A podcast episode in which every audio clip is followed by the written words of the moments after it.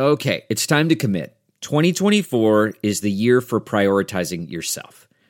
Begin your new smile journey with Byte, and you could start seeing results in just two to three weeks. Just order your at home impression kit today for only $14.95 at Byte.com. Byte clear liners are doctor directed and delivered to your door. Treatment costs thousands less than braces, plus, they offer financing options, accept eligible insurance, and you could pay with your HSA, FSA. Get 80% off your impression kit when you use code WONDERY at Byte.com. That's B Y T E dot com. Start your confidence journey today with Byte. Hello, friends. This is Stacking Pennies. MTJ gets his fourth dub at Sonoma and drinks the wine goblet. And also, you guys got to listen because I have a pitch that can turn NASCAR upside down. And all I have to do is hook up some electrical wires, Chuck. So tune in. Hear my pitch. This is Stacking Pennies.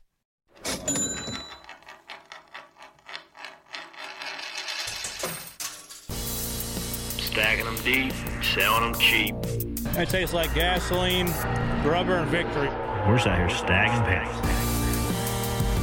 Hello, friends. This is the Sonoma version of Stacking Pennies. I am Corey LaJoie Driver, the number seven this week.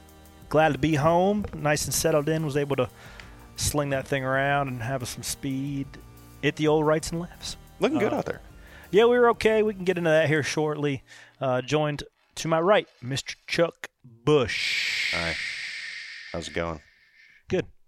Wearing my Ryan Flores shirt. I see that because we had to dump one out for our homie that ain't here Yeah. in studio, Ryan Flores. He's uh, in New Jersey, but he's gonna be zooming in with us for pit pit road boats and woes. And then there's Jonathan Merriman. What's up, buddy? You know, enjoying some podcast studio Tuesdays. That's nice with Flores not here. I don't know. I'd rather I'd trade him for you Oh, well, thank you. or you for him. Something like that. You know, let's just get right to it, Chuck. Yeah. I got an idea. Oh, okay. and I couldn't stop looking at every post that was put up there. When you saw the Garage 56 car in person, it made me excited. It got me excited. I can do without the carbon fiber wickers and stuff like that on the, the louvers and all that, and maybe even the side mirrors. But let me tell you what would make our Cup cars look next level: headlights and taillights. Yeah. Agree. Dude, those freaking headlights, uh, particularly taillights too. The taillights were sick. When I mean, when we we saw a little bit of it with the Cup cars in North Wilkesboro of the flashing lights. of the flashing Yeah, I lights, like like, I didn't like that, but you could kind of get an idea of seeing tail lights. It'd be kind of cool. I mean, you could make that pitch though. I mean, if if the goal is to is to have them be stock cars, like why Stock not cars run as away. many stock parts as you can? You put those headlights and taillights in there, would be sick. Yeah, and and I'm, obviously they'd have to figure out how to not make them shatter. And Maybe have, for like, the night races too. I mean, maybe if it was like just a night race. Do they give you high beams? Yeah, Like, dee, dee, it's get out of the way. like, get out of the way, get out of the way. You don't get horns, but you get the high beams. Why not put a horn there blinkers? too? Yeah. Blinkers too. Yeah, that way, turning left. Signal people the pits. Like, why has he got a right turn on? just go ahead and like put like a little like a J- weight on the left side. Yeah, yeah. I was gonna say all the Dude. old guys like Jimmy out there just riding with Yep. the blinker on the whole time. You don't have to. Go around. you don't have to wave out the window anymore. You just put your blinker and I'm pitting. Yeah. Yeah. dude, that looks sweet. That car looks sweet. That three man crew did a great job too, The- piloting that thing. Yeah. Eight hours apiece behind the wheel on that thing. Jensen Button, Rockenfeller, and Jimmie Johnson. What were their? How did they split those stints up? Was it were they two hour shifts, four hour shifts? There's no know. way it wasn't three eight hour shifts. Obviously not. I'm not entirely sure. But Well, Jimmy they would- Jimmy they would probably do a fuel run. Jimmy So opened probably and two- closed, right? Yeah. I know he closed. I didn't. see Yeah, the but but then he beginning of it. also did a he did a night stint too in there. I saw. That deal was pretty cool, man. I think uh, I think that was a pleasant surprise to everybody in the industry who didn't quite know what what it was or what the objective was. But Jim France had it had it in his mind, man. He wanted to go bring a NASCAR to Le Mans. Well, I was Also on their 100th, their centennial anniversary. I thought it was pretty cool. Yeah. Our 75th and their 100th, we had a car ripping around there.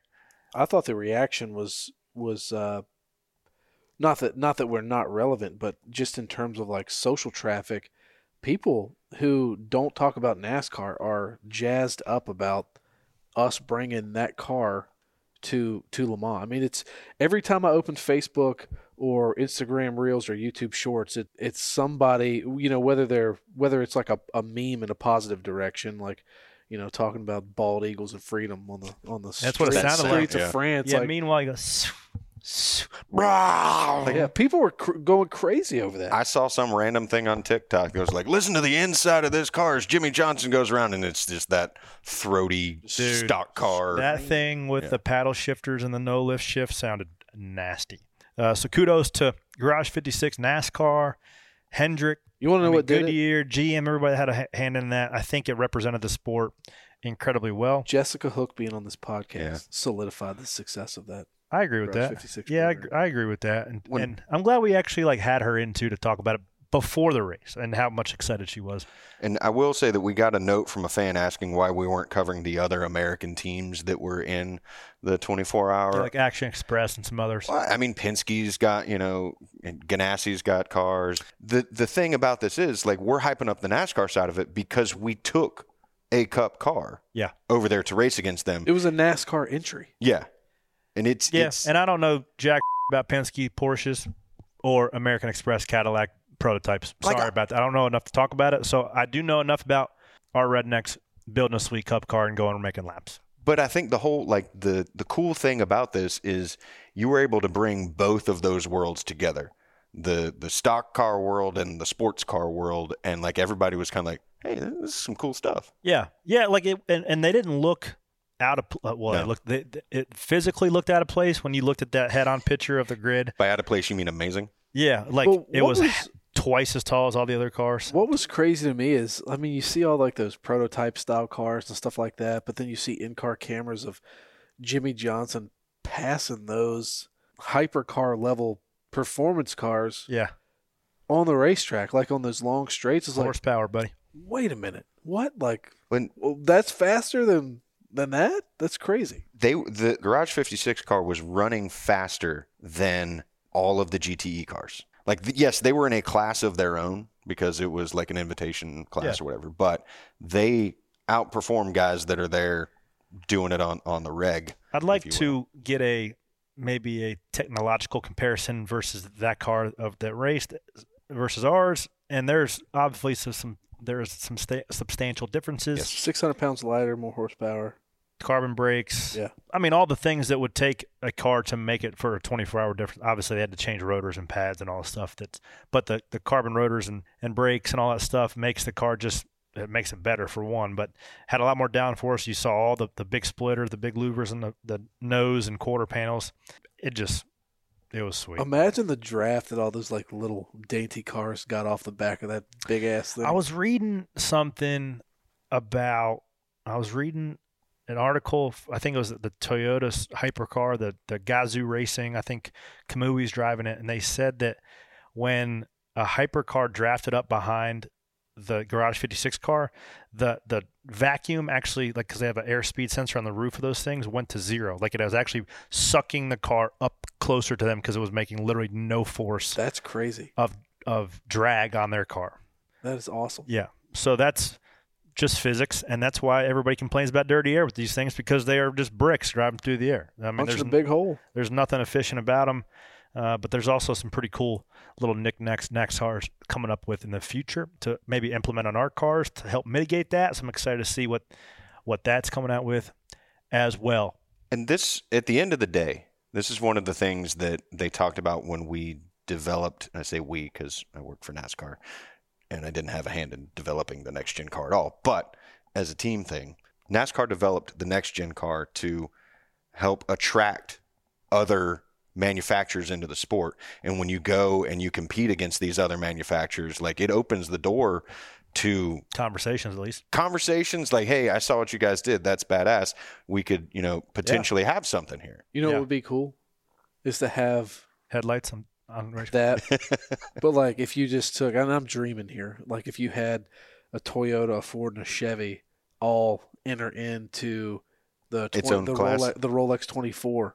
Like that, I mean, that would be sick. Like you, you take your best three or four drivers from from the NASCAR season from that team, and that would be kind of cool. that would be sick. I mean, I think there's, you know, people that not only listen to this podcast, but people that work at, at NASCAR that know some people that you know kind of run that Rolex thing. That would be. Yeah. I'm just I think we can get a couple invitations earmarked for three It would be a cool, oh, OEM cool kind of concept, and they'd get the headlights on them too.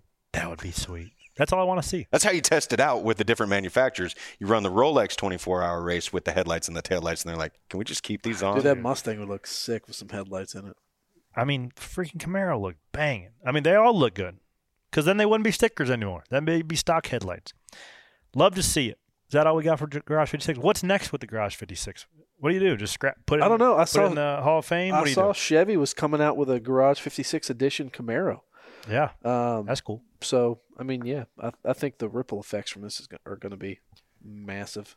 Higgy just sent me a text that said that there were wireless tire pressure monitor system on Yeah. the tires for Garage Yeah. Yeah, but I got that on my Toyota Sienna. Yeah, yeah, Bluetooth. Yeah, I mean that, that's just like That's the little shit. technology Yeah. like stuff that It's- you can throw in there. But the thing of it is, is it's is what the OEMs want to do is Yeah. they want something that resembles a technology that comes off the showroom floor and like wireless tire pressure sensors. Well, that's the balance that NASCAR has to keep. They wanted to keep. Remember, we went to that short stint with the old car with that track bars on adjuster, yes, I was thinking Yeah. about that the other day. That was terrible. right? So, because then you can you can essentially adjust how the balance of your car was over the course of the run, so there wasn't as many comers and goers depending on how your balance was. But I think NASCAR there's a balance between giving the OEMs what they want in terms of you know whether it's sway bar stiffness that you can adjust in the car. The only adjustment we have right now is the, the brake bias, which is still a pretty sensitive tool that we have, especially at a road course. But I don't think that the drivers need to have adjustability in the car. I I, I hope that they don't go that direction so much, um, but I do think and hope they l- allow the OEMs to incorporate some of those things, uh, make it look a little bit more similar to what's actually on the road. But I do think that Garage 56 was just an overall positive for the sport. And to put a a bow on that sort of thought, uh, TopGear.com, you know, BBC's Top Gear, they have an article that basically the headline or the first line of it says, "Well, wasn't that just excellent?" Love that. Talking about like hearing that. What what was the line here? Hearing the hearing a thundering American V8 plow down the oh, Moose, Roos, Moose right. Lane Straight. Yeah, I don't know. Moose know. Lane Straight. Yeah. How do you say it? I'm not French. Powering down the Mulsanne Straight was something to behold. So Hmm. They think that they might have won over a few new European fans over the weekend. So well done to all involved. That is pretty cool. And also, one more nugget on top of that, and then we'll wrap it up. Amazon picked up Follow Doc. Yes. Yes. So I don't know when it'll release yet, but I mean, well, they got to edit it. We had So you guys just went ahead and shot the content from start to finish. Yep, NASCAR worked with Hendrick um, from the beginning, and we had folks embedded with them on not only camera operators, we had the social team embedded with them. From the jump. Yeah, from the get go, and they've been in meetings, the whole thing. Like if you look at that big group photo of everybody that's involved with Garage 56, a lot of the NASCAR Studios folks are in there. So it's, I I mean, the crew that was over there There's- covering it. There's no was the telling how many hours of footage. It's definitely There's- 24. There's a lot. There's a lot. At least 24. At least 24. but there's a lot to go through and the story overall i mean it's i think it's going to be exciting to see how like this inside look of the development of it the setbacks that they had what they had to go through to get to where they are it's going to be pretty cool and you can watch it on amazon And it didn't catch on fire. Not in the race. not in the race It caught on fire several times in testing, I Get the believe. fire extinguisher. It's like, Fire it- I extinguisher. believe- I believe it did and there might be No, footage of that somewhere It did. yeah but not in the race And you can tune into the Amazon show when it drops to find out exactly when it does. There's no distance too far for the perfect trip Hi, checking in for. or the perfect table.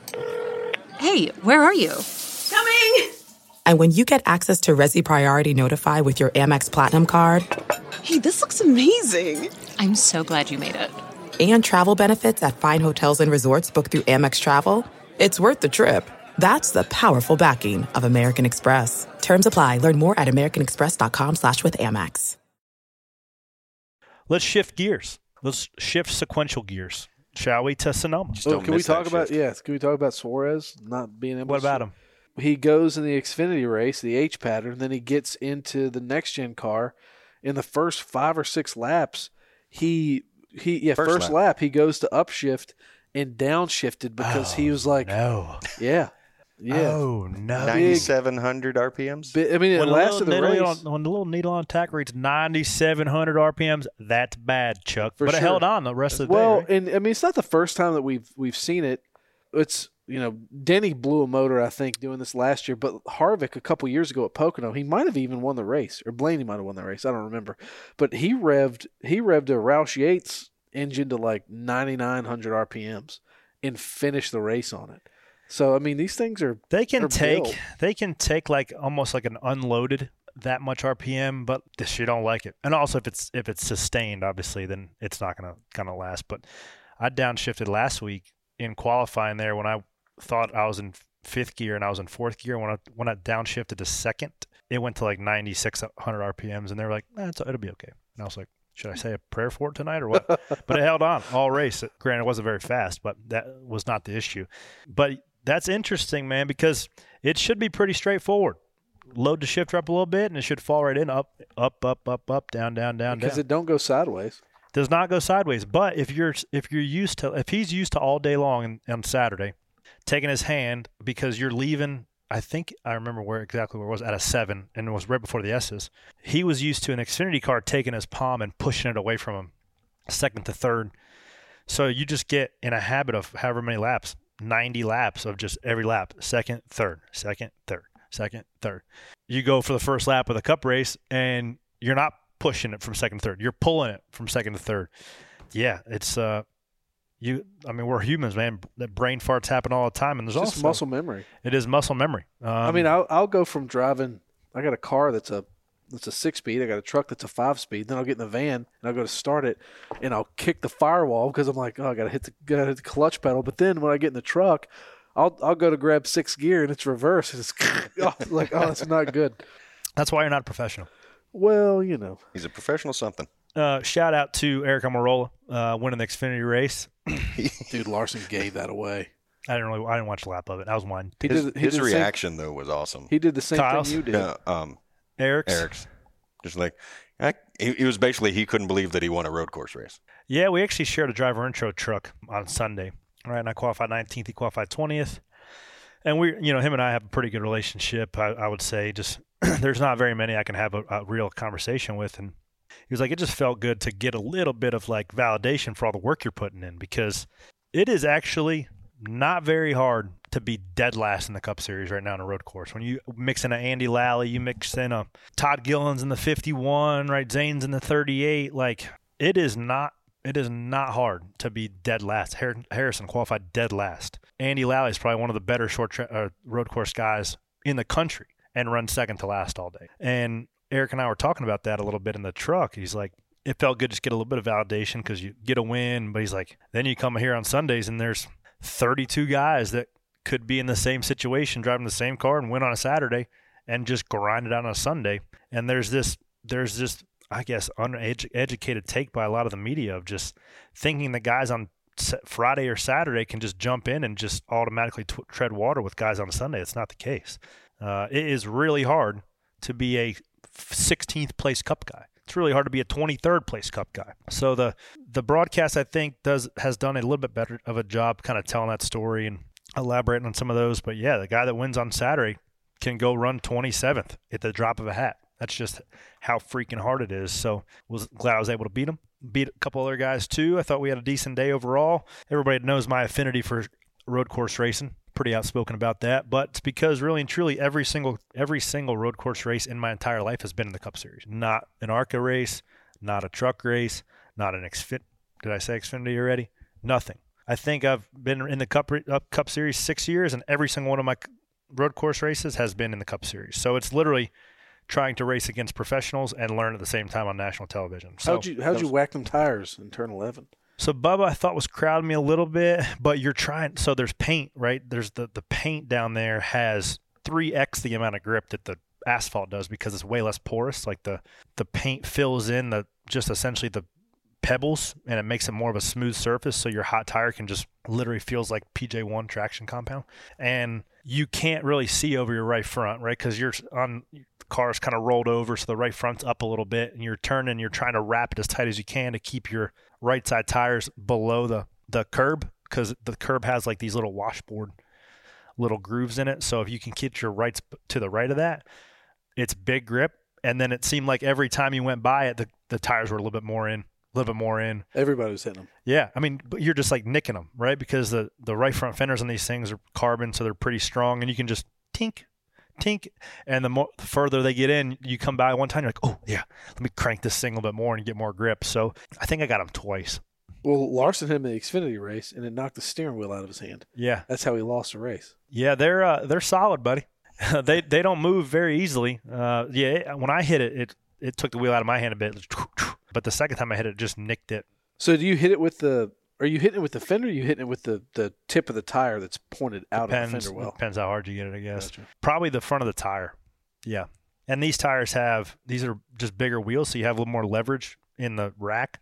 Um, I think it knocked the toe in on mine a little bit because after I did it, I just couldn't quite turn as good Well, you had at one time you had the fastest lap of the race. You ended up you finished with the until second. the last pit stop. Yeah. Yeah. Justin Haley got me at the end, which I would have bam sh- popped champagne bottles on the plane if I had the fastest lap. That's what I was a like road course. when they said it on the broadcast. I'm like, wait, Hang on. he sucks at road courses. I'm, dude, I'm putting in so much freaking work to try to get better. My eyeballs are freaking burned out with as many SMT hours I'm looking at. Is this a correct stat that that was only your fourth time racing at Sonoma?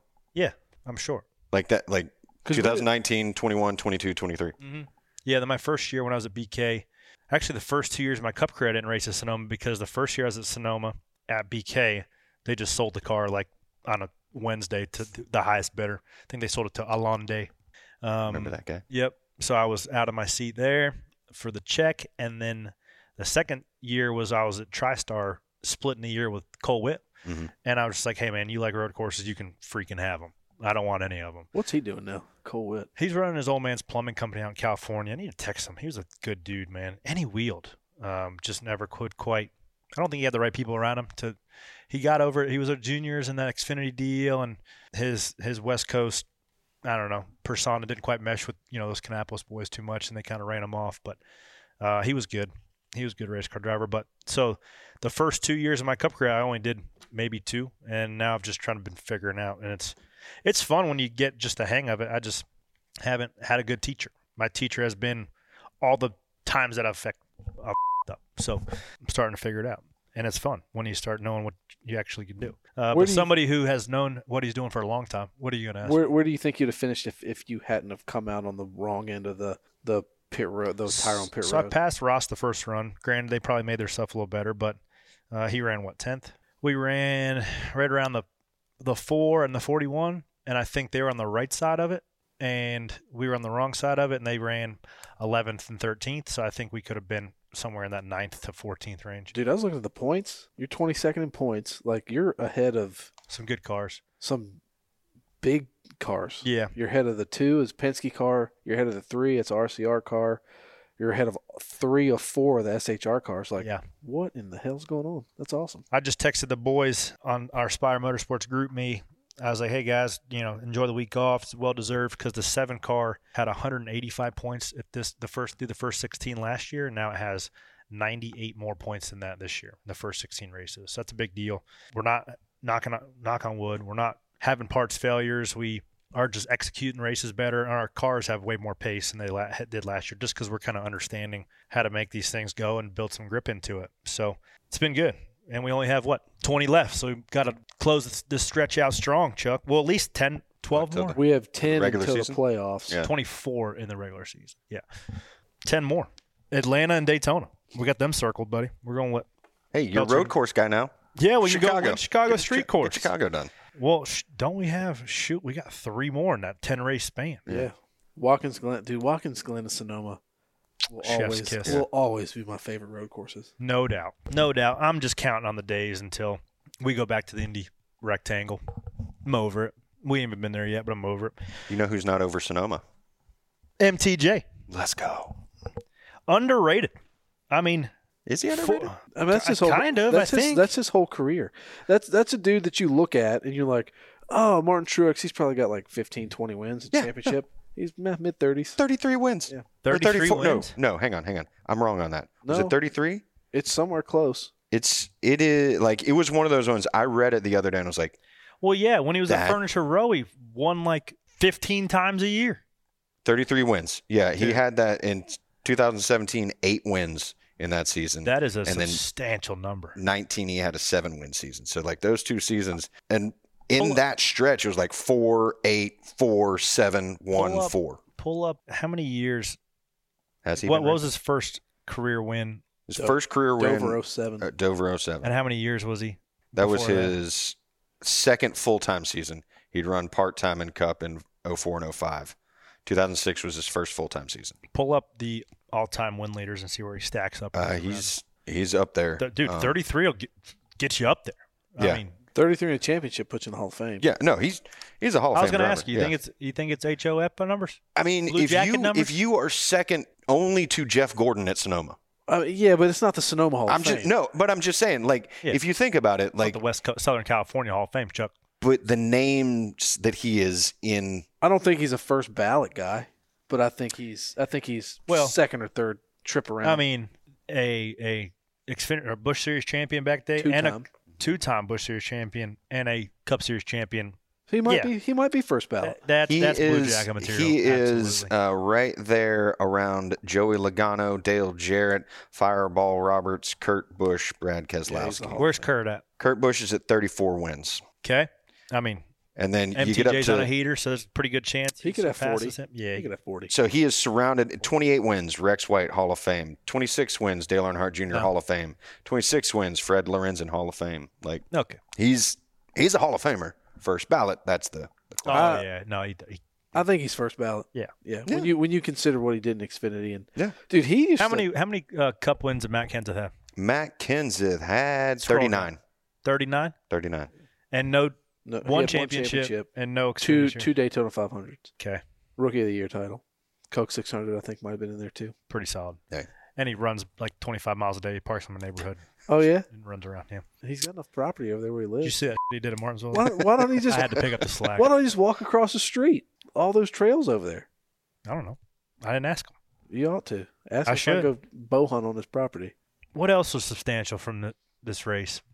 I do like no cautions. Tyler Reddick, you see his move? He No. uh I, did, I dude, I literally see out of my windshield. he uh he blew a tire coming through 11 and then instead of running the track he cut across he basically cut across turn 11 went back in the pits and then had to serve a pass through oh, really? because he cut the track yeah he never made it back across the start finish line but you know Okay, so he just did like a big loop. he was like around "Eh," yeah and then so he he probably lost less time doing that than he That's- and a and a pass through than he would have went around with a well flat and, tire. and then and you got to think all the would have went on the racetrack tire Yeah. carcass all that stuff but that's what brad Moran said today that he probably made some time by doing that I have one more. yeah, I mean, at least a minute probably. I mean, the lap time there was 79, 80 seconds.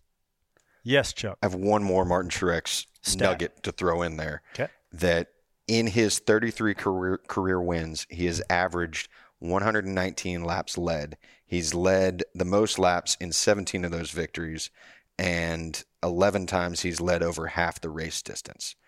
His Coca Cola 600 win in 2016, he led 392 of 400, which was about 98% of the race distance. So if you think about it, that was anytime he wins, and you saw it on Sunday, He dominates. he dominates. That that Coca Cola 600 was the biggest, Snoozer. baddest ass whipping I've ever seen. For sure. But I have a question for you. How many more wins? And this is nothing against James Small. How many more wins would he have if if Cole he Pearn? would have got Cole Pearn to stick around with him, I don't, a thousand? I don't I bro? don't- I He would have. I mean, Cole Pearn was he would have been like suited for this car too.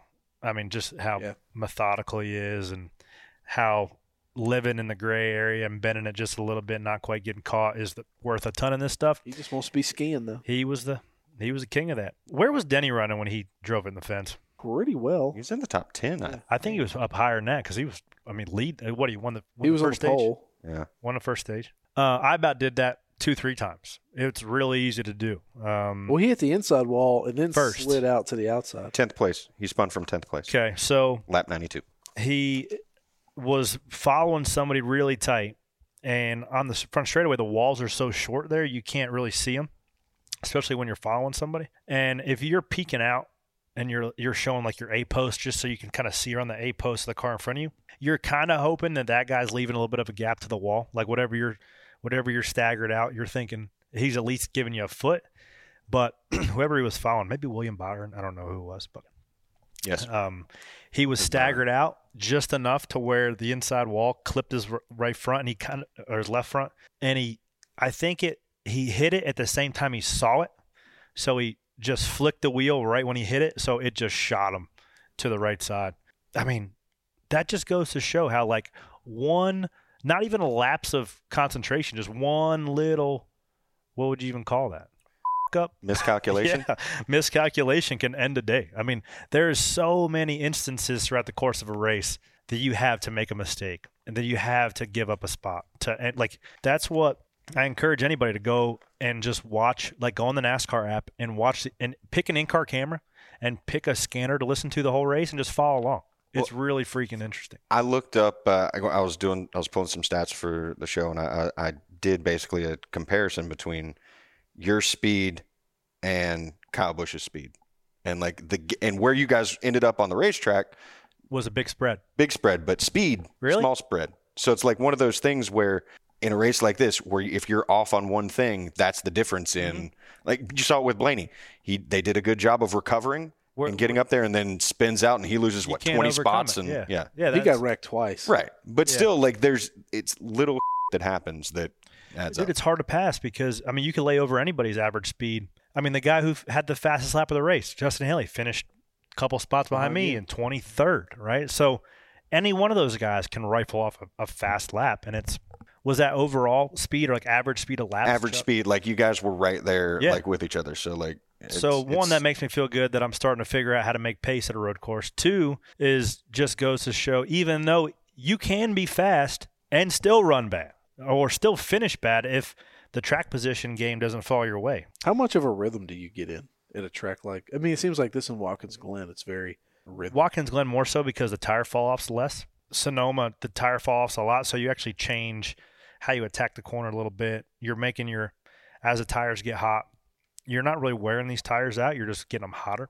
So when they're stickers, you can kind of shallow your corner up. You can get it in obviously harder, but as the tires start wearing out, you got to back your corner up and start open it up and make real pronounced angles to get a straighter drive. Because if you have any steering wheel angle in the car, when you start applying the gas, it'll spin the inside tire. And after about lap seven, maybe even less than that, lap five on stickers, after seven, you know, that real tight, I don't even know what you would call it, 120 degree corner into the S is the top of the hill. You can't even think about touching the gas. I mean, you're just like, talk about an egg underneath it. It's like, and the whole thing, the whole time, it's wanting to just lay black marks down. It's it's fun when you hit it because it's pretty easy to miss it. But And the last one I got for you after Wilkesboro, we talked about the potential of running groove tires at short tracks. Is that something that you would want to see at a road course or no?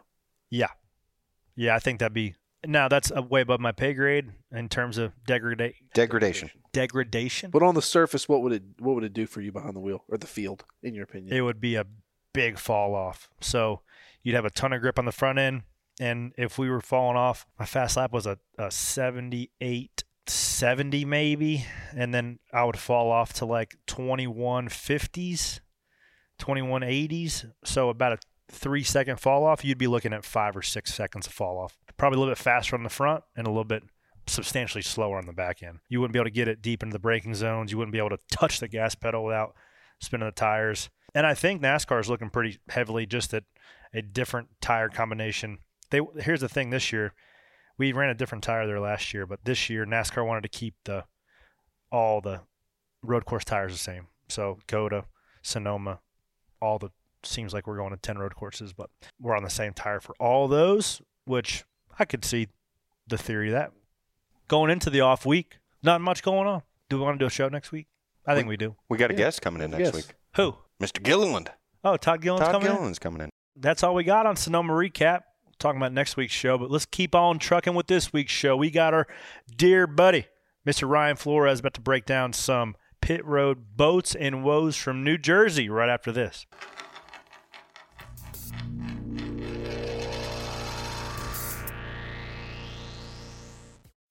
You can host the best backyard barbecue.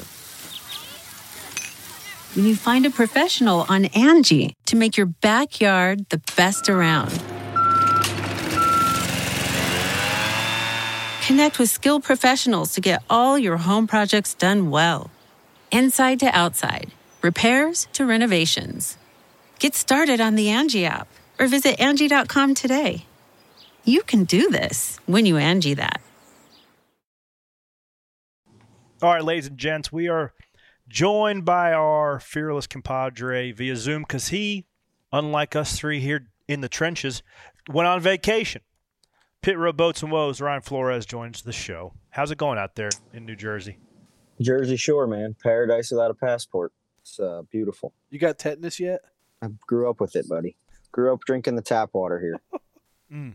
Well, how's the ride up there? It was good. Speaking of tap water, have you been to San Francisco lately, Merriman? That's where we just went. We hung out there for a day. Uh, in about five years ago. Yeah, it was nice. I did. I did the whole round there with the wife. Is the tap water out there Yeah. just just wine?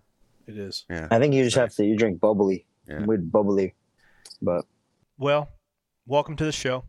you had a good run this weekend, dude. Yeah, we were solid actually, just all weekend. Car drove well. I'm starting to figure it out what to do, what not to do. I just need to get like, I just need to keep getting like a little better. Need a little bit. You were nervous about it on the wine tasting on Friday. I, I just You were like, I don't know. I don't know how I I'm don't gonna know. be. because I have about zero confidence going to a road course for some reason. But I mean, I'm putting the work in, and it seemed to be showing up. We were solid top twenty all weekend. Uh, You're stacking the pennies. stacking, Stacking the pennies. road racing pennies. That's it. One at a time, one braking zone at a time, one apex at a time, and we just on, were on the wrong side of that uh, tire falling off. So a lot of guys were racing around the 22, the one. Uh, some others flipped us, and we got kind of stuck in the hornet's nest. But beat you guys, so that was good, Yeah, yeah. dude. Yeah, everybody did. We Just about about everybody. did. hey, we about had a freaking whoa, Chuck. Listen to this. So they gave Ryan and Carissa gave their rental car to our friends who were joining us. They were flying out commercial out of San Francisco. They were gonna Carissa and Ryan were gonna, had all their stuff in my rental car, gonna ride with Kelly and I to the FBO, in which we had just assumed that Victory and Champion flew out the same place. So we get out of the track, and I'm like looking through my phone to see where, just to confirm that we're going to the same place. He's got his one in Oakland up. That's I think y'all are flying Yeah, out of Oakland. So uh, there's one intersection where it kind of diverges.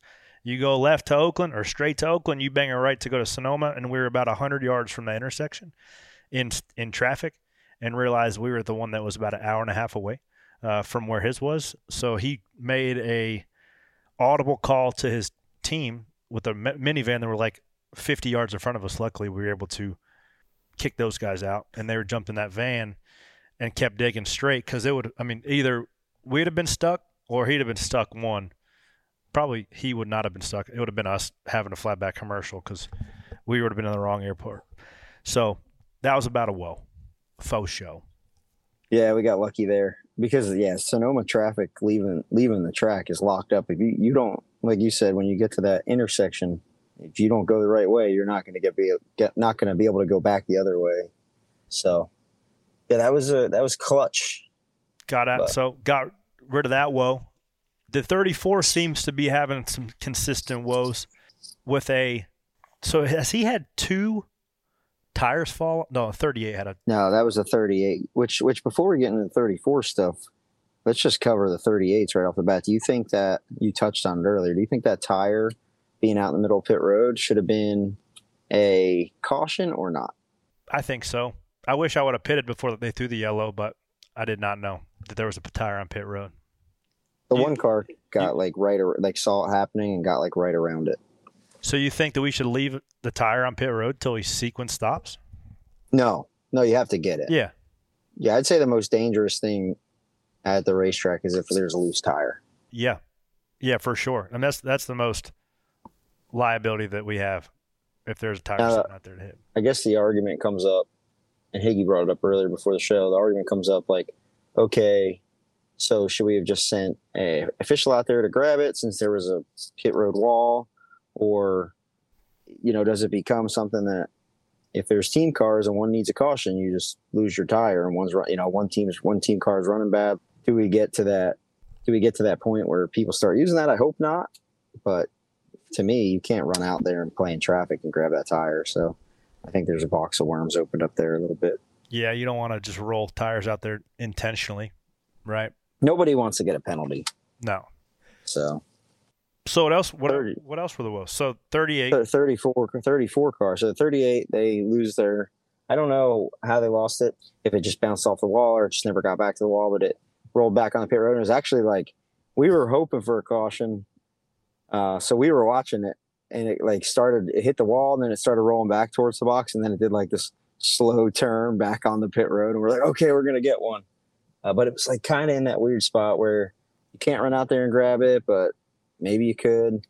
So that was a woe. Um, and then the 34 car, they come in running third there at the end of the race, uh, that last caution, and right front, uh, they lost a lug nut, which I, I watched it. There's a good video on NASCAR's Instagram, kind of zoomed in on the front tire changer, which it's not Scott Brzezowski. Scott Brzezowski is their front tire changer every week. But if you remember back to the Coke 600, he lost his right front tire fell off. So two week suspension. He's still out. That is a, a backup guy in there.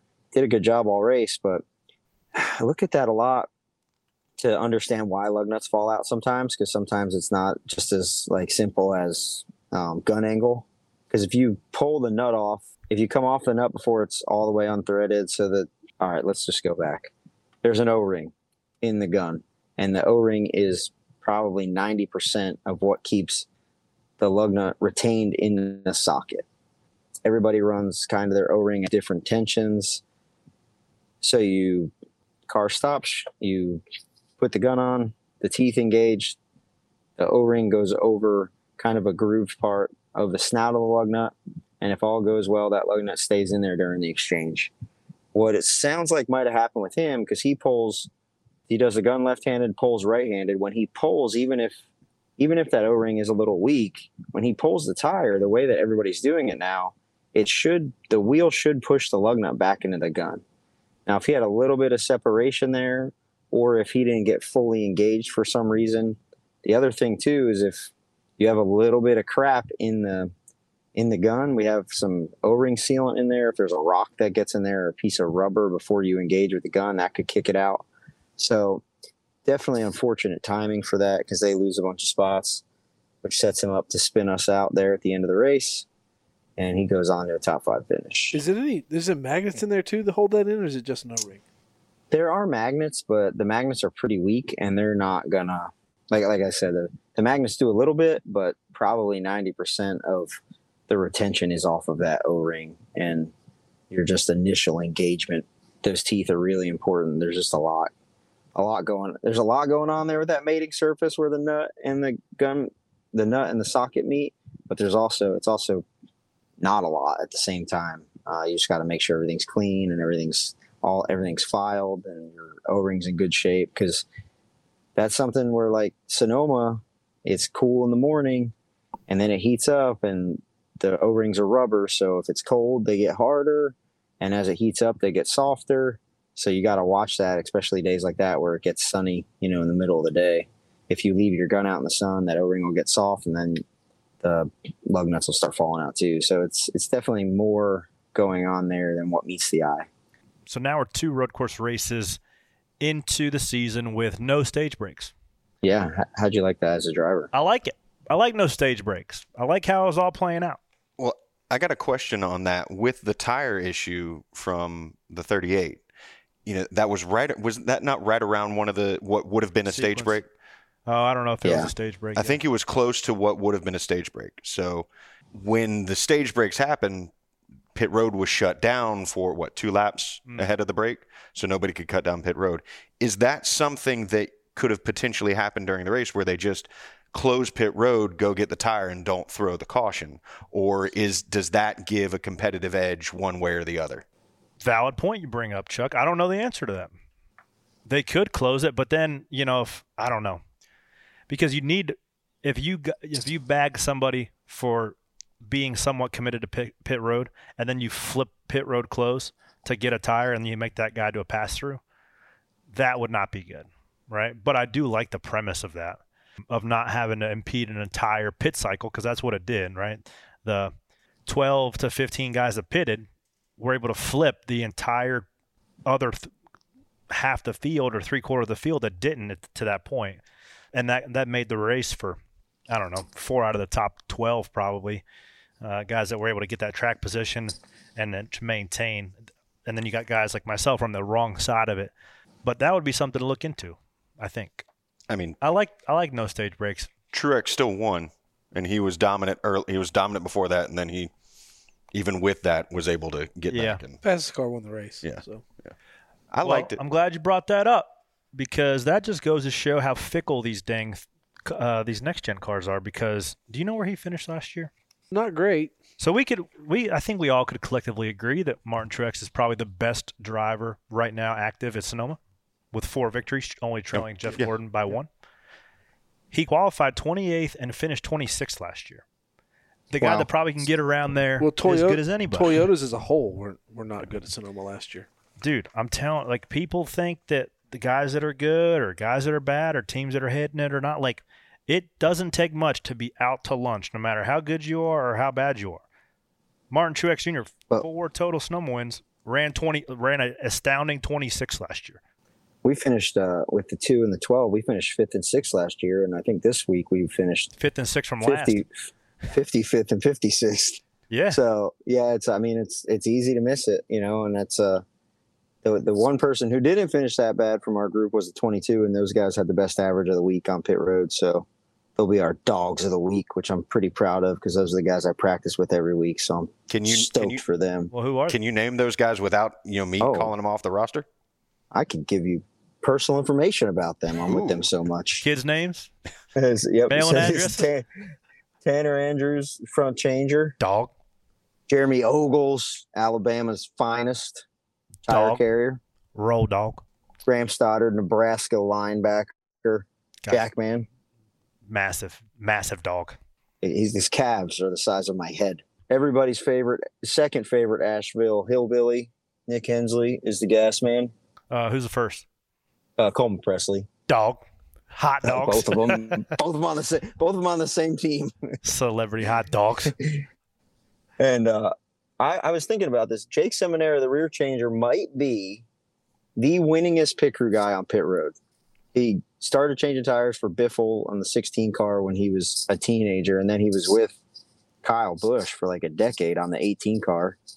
And now, then he uh, switched from there and came over to, to Joey probably like four or five years ago, maybe more now, but won a championship with Joey and a bunch of races. So I think he is when you that'd be something interesting to do kind of go down and see who the winningest guys on pit road are but jake seminara rear changer is definitely The top on the dog. top of that chart The oh top he dog. might be the top dog yeah Well, congrats to that 22 team for being the best on average. But the 19 team got her done. Two dubs in the win column this year for Martin Truex. Far cry better than what they were last year. Couldn't even sniff the front. No, I mean people were talking about him Eh. retiring at the end of this season. He ain't retiring now. and he's a points leader Dang, don't look now. Third straight third TJ. third straight week we've had a different points leader in the Cup Series. ringing the bell. oh yeah you guys doing anything good for the off week So I'm sitting there brushing my teeth last night, and you know we got a group of four or five guys we work out with at 6 a.m. in the morning at the shop. And she's Kelly's like, "You working out in the morning?" I was like, "Yeah." What time? Six. She's like, "Well, can't you just text those guys and move it back a little bit to an off week?" So it ain't no off weeks. it's just a week you don't compete against anybody else but yourself. that's it You're always competing, Chuck. Ain't no off weeks here. Just No. because we ain't racing don't mean it's off. No, We in here grinding. We in here Every day. talking. every day. I wake up in the morning, work out at six. Where you at? I saw that little ticker on your watch says zero on your exercise meter. Yeah, work out in the afternoon. I'm I'm an evening guy. I'm going fishing this weekend, so you, He's going fishing this weekend. That's good. That's a good break. I don't know. i did 100 push-ups this morning because i felt bad because i saw the group chat and everybody was there working out and then i was here That's all right. Hanging out in So. Jersey's worked out enough. harper said harper said dad why are you doing push-ups i said because i feel bad about myself I feel fat. I I feel ate self a conscious. Wawa sandwich. Ate a Wawa sandwich at ten o'clock last night. I gotta get some push-ups in. Yeah, that's really the difference. All right. Hey, we got one penny for your thoughts question specifically for you before you roll off and do some family stuff. Chuck, what do we got? All right, Andy Miller wants to know, Skip, after seeing the Garage 56 pit stops, would you like to see the overhead air hoses brought to NASCAR? is there a safety slash competition aspect that would make things better or worse? Um, I don't. I I like like that. I thought they looked cool for what they were doing, and for Le Mans, I, dude, shout out to everybody on that Garage 56 program. I was, I think I was like the rest of maybe the collective garage that really didn't understand what the overall goal was there because I just didn't know much about Le Mans, but following along with it, like I had a, just a sense of just being proud of, of, you know what what the people in our garage can do and and where we are as a sport. Those guys went there and they they crushed it, not just on pit road but on the track and hell they broke a it looks like they broke a, a gear and they fixed that in like 40 minutes. It was just a great showing for our sport. So shout out to them. But as far as the hoses, man, I really like how pit stops are done right now. And uh, I think that, you know, we, we take all the good safety precautions, but there's an art to the hoses and how they are. And I don't love more stuff hanging over pit road and those pit boxes like the way those hoses are. I think they actually can get, I think they can still get caught on stuff kind of hanging over the box. So I thought it was cool how they did it, but I'll stick to how we do it every week. There you have it. That's a good question. That's a good penny for your thoughts question. All right, old buddy. Have some fun this week. See you next week in studio. See you guys then. Have a good one.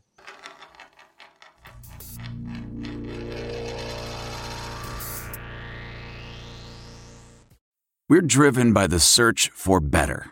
But when it comes to hiring, the best way to search for a candidate isn't to search at all. Don't search, match with Indeed. Leveraging over 140 million qualifications and preferences every day, Indeed's matching engine is constantly learning from your preferences. So the more you use Indeed, the better it gets. And listeners of this show will get a $75 sponsored job credit to get your jobs more visibility at Indeed.com slash match. Just go to Indeed.com slash match right now and support our show by saying you heard about Indeed on this podcast. Indeed.com slash match. Terms and conditions apply. Need to hire? You need Indeed.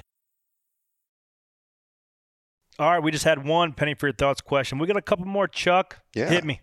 All right, so we got one from Phil, which is at Mobius Spider. Wants to know, hey guys, if you could take NASCAR anywhere, what country would you take it to? You already heard it in the in the uh, Julie Geezy. We're going to Cape Town, Brazil. so either Brazil or South Africa doesn't matter to Either me. one of those? Okay. Um, Oh man. I'll change my answer because that sounded like I was the dumbest son of in my geography class. You get paid to go somewhere real fast and figure out where you're going. I'd And you're, it to you're be an oval. oftentimes late to this podcast and you don't even know geography. Good talk. Kind of problems with that? Yeah. That's a great skill set for a race car driver. Yeah, I mean, that's why I always go left. There you go. I mean, what do you what what do you want from me? Not much. Keep that blinker on. One of the hey, one of the prerequisites that's for being a race car driver is not being smart. Where, where would you go? What country? Yeah. Where would you go, Chuck? while I he's think it'd thinking? be cool to go do the Thunderdome. Australia? Yeah, Yeah. I mean, it's- recreate that Corey story. Dude, I, I'm I'm with you on that. The Australia one, like looking at all the footage of our camera guys down there, they had fun. So I'd be down. I like that. I think Go Ja- down under. I think Japan would be be sweet to go back to It's Japan. been there too. Do they have any decent? Uh, well, now that I'm getting pretty good at road courses, let's do a road course too. Doesn't matter. I'm starting to be a ringer, Chuck. I mean, if you're doing that, I mean, Japan and Australia aren't crazy far away, so why wouldn't you just Do a double header. just do double header, freight them over?